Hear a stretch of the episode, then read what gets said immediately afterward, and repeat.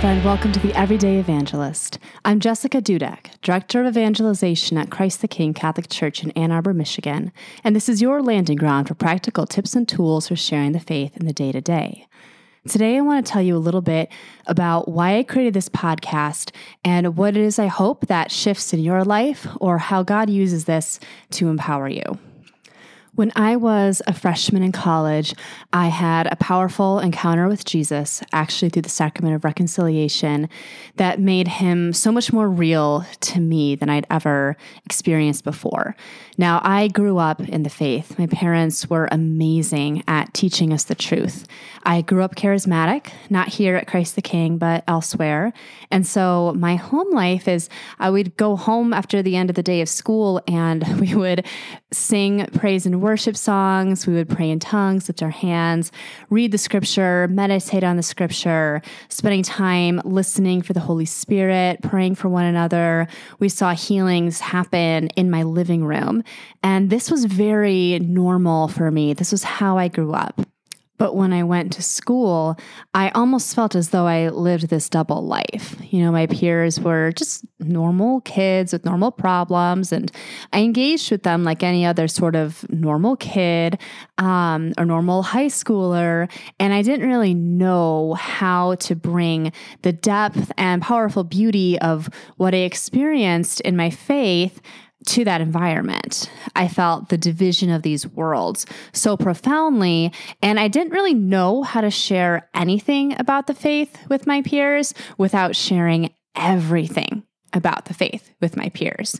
I didn't know how to have a conversation about Jesus without also sharing about all the charisms of the Holy Spirit and what deliverance ministry looked like, or praying in tongues, or things like that.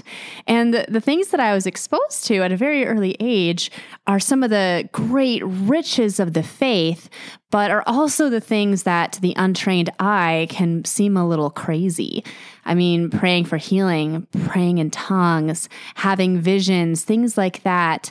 The, some of those things are barely understood inside the Christian world and are debated among Christians, even in their validity. There are churches, you know, that question or doubt that the charismatic gifts are still at work today.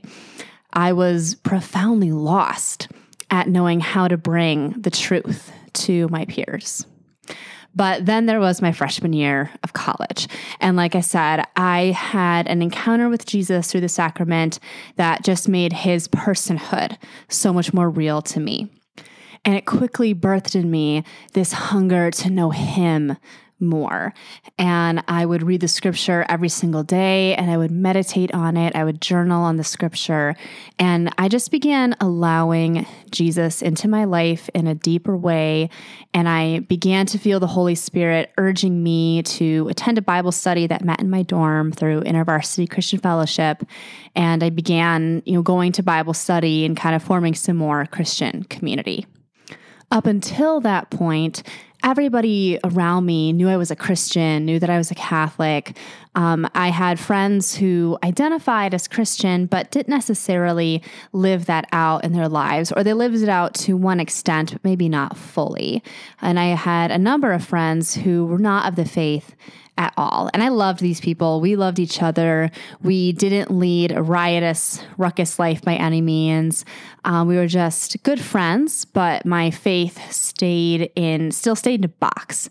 It was something everyone knew about me, uh, but I still felt really halted in knowing how to talk about faith, particularly when our differences became more apparent. Now, my friends were not necessarily riotous or ruckus in the party sense, but there was a fair bit of partying at the school that I went to. And I did have a few people in my life at that time that were heavily wrapped up in the party scene. And those people would, on occasion, you know, sort of tease me about being part of InterVarsity or tease me as I went off to Mass. You know, I'd be going off to Mass, leaving the, the group early, and they'd be like, oh, say hi to God for me. And I'm like, you can say hi yourself. Um, but that was the extent to the faith conversation that happened at that point in time. And then one night, kind of completely unexpectedly, I had a dream. I had a dream that my family was journeying up a mountain. And halfway up the mountain, a very specific life event happened to one of my siblings. And I'm not going to share it on this podcast because it's not just my story, but really it's her story. But the Lord showed me something that was in this dream that was going to be not just trying and difficult for my sister, but would actually be difficult for my whole family. And he didn't give me a ton of information, but in the dream, I saw this very specific life event happen to my sister.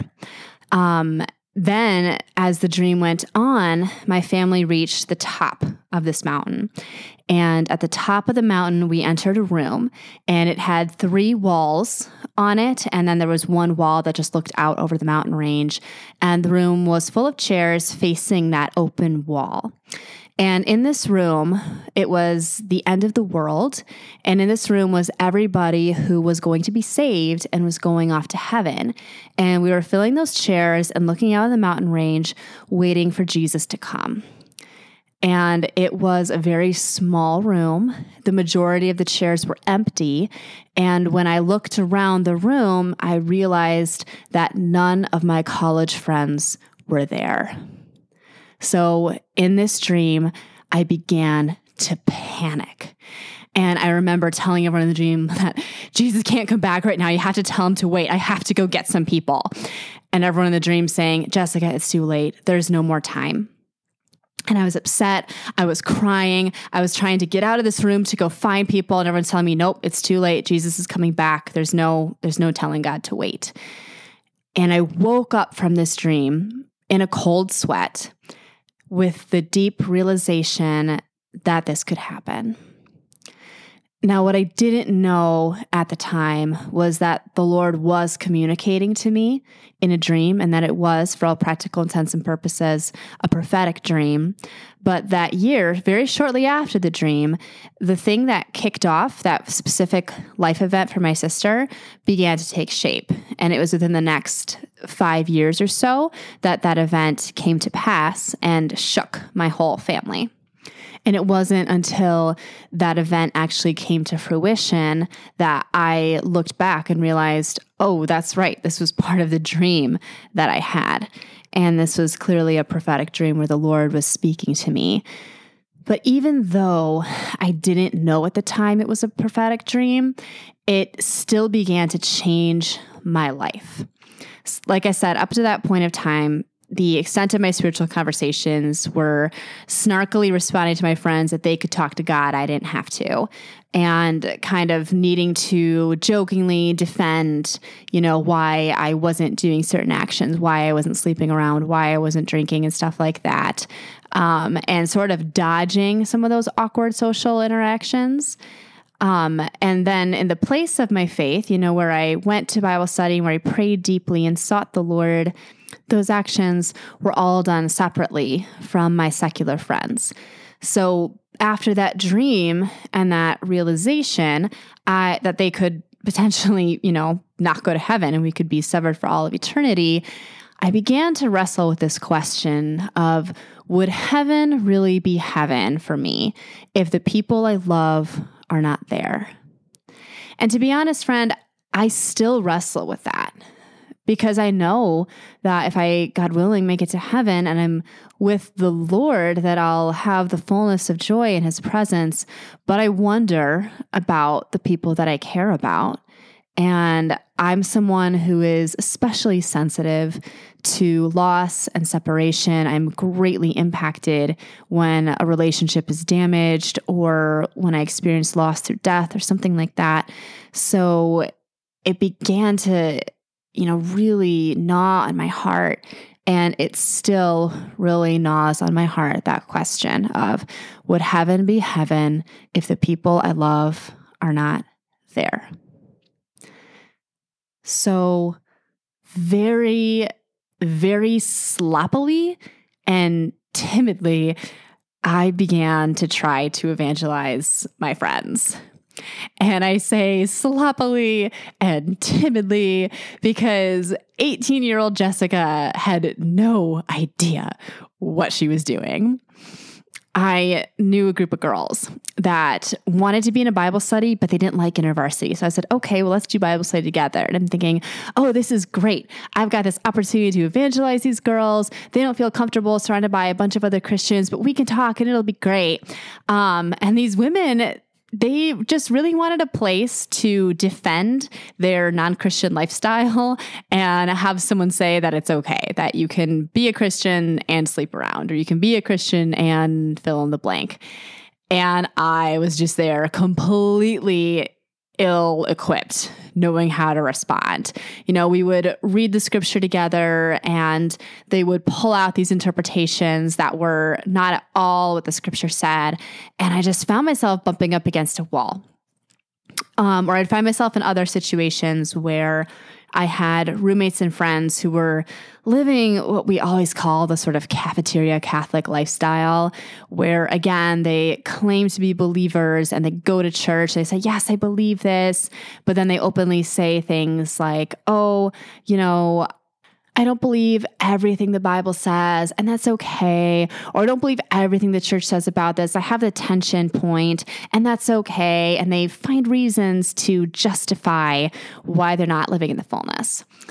And I took bold steps and awkwardly, clunkily spoke truth and tried to tell these friends, you know, Actually, no, I don't think you get to pick and choose what you're going to believe. I think if you believe this aspect of Jesus, you need to believe all of what Jesus says. And it's kind of inconsistent to pick something up. And people would get angry, people would get upset. Um, so, my first several attempts at evangelization were massive flops epic failures. I was lost. I did not know how to handle hard situations. I did not know how to speak truth in these difficult moments. I had no idea at all how to bring holy correction in a manner in which it could be received.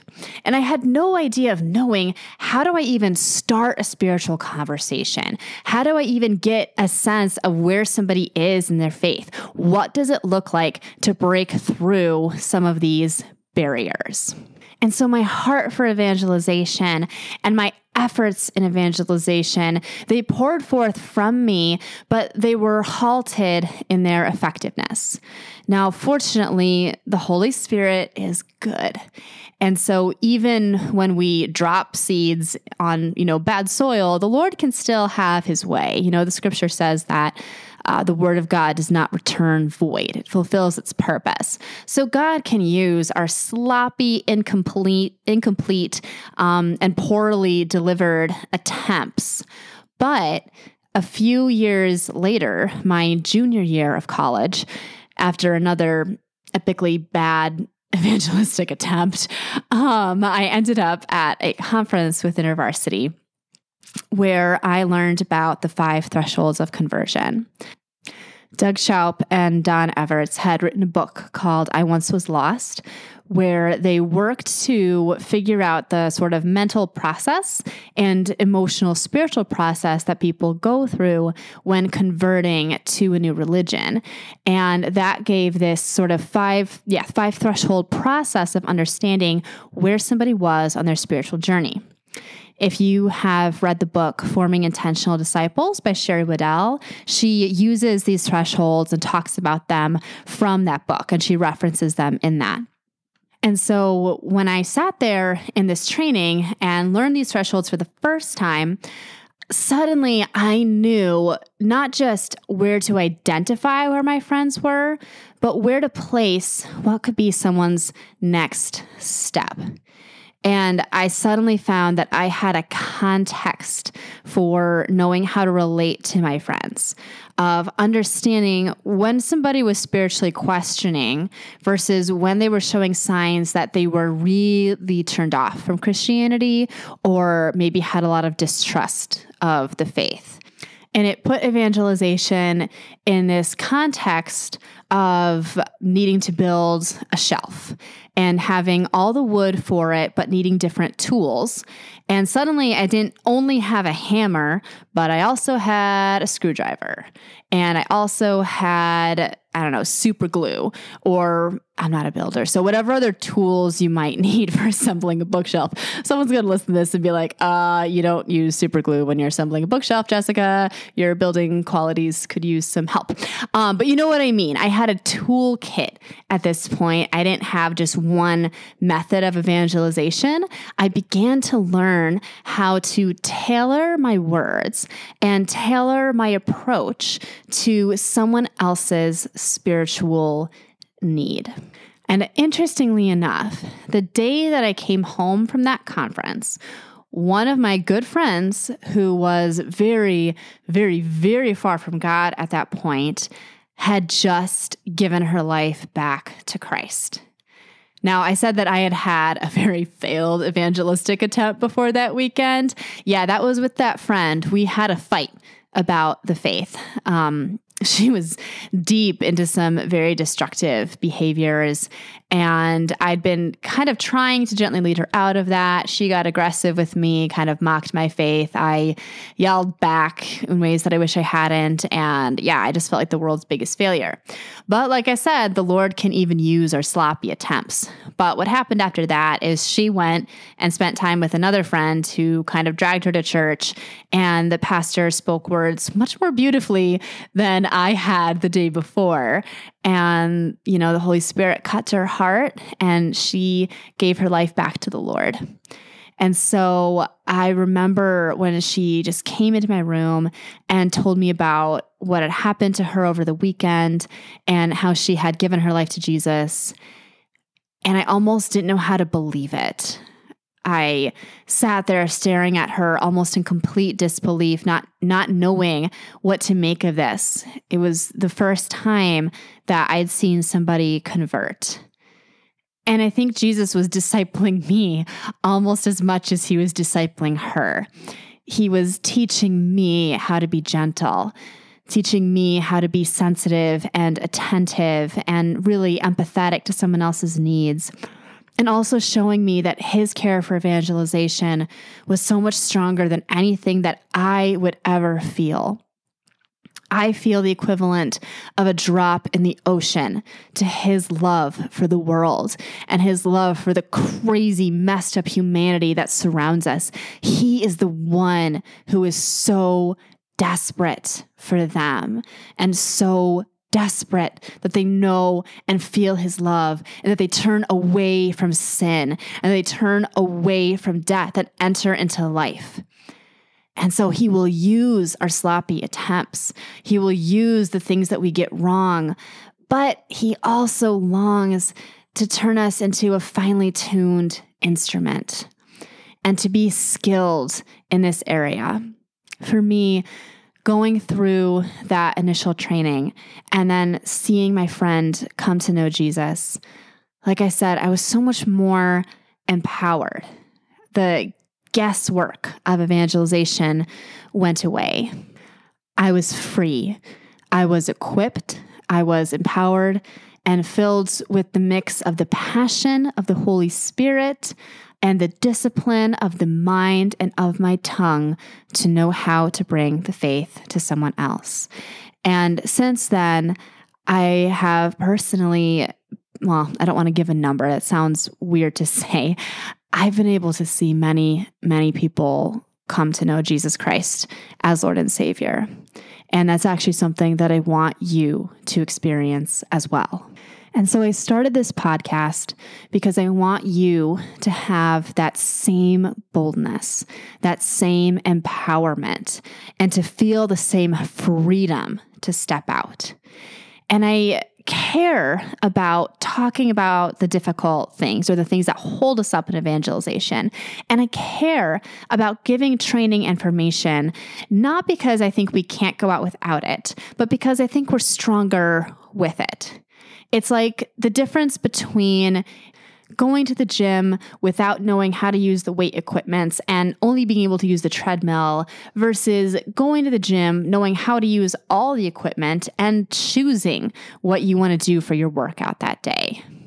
It's the difference between making spaghetti every night for dinner and being given a cookbook with all sorts of recipes that you could improvise off of. In so many other areas of our life, we know that we need discipline and we know that we need instruction. And so, my goal with this podcast is to give you that instruction so that you have the freedom to step out. I know you have the heart. I know you have the passion. And I know that you probably have people in your life that lead you to also be asking that question of would heaven really be heaven if this person that I love isn't there? And I think the Holy Spirit is inviting you to press into that question and to let it spur you into action. So listen in, subscribe, send me your questions. I'll do everything I can to answer them. The Lord loves you. He loves the person that you want to see in heaven.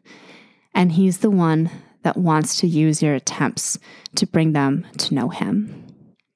So, in all things, lean on the Lord and rely on the Holy Spirit. Amen.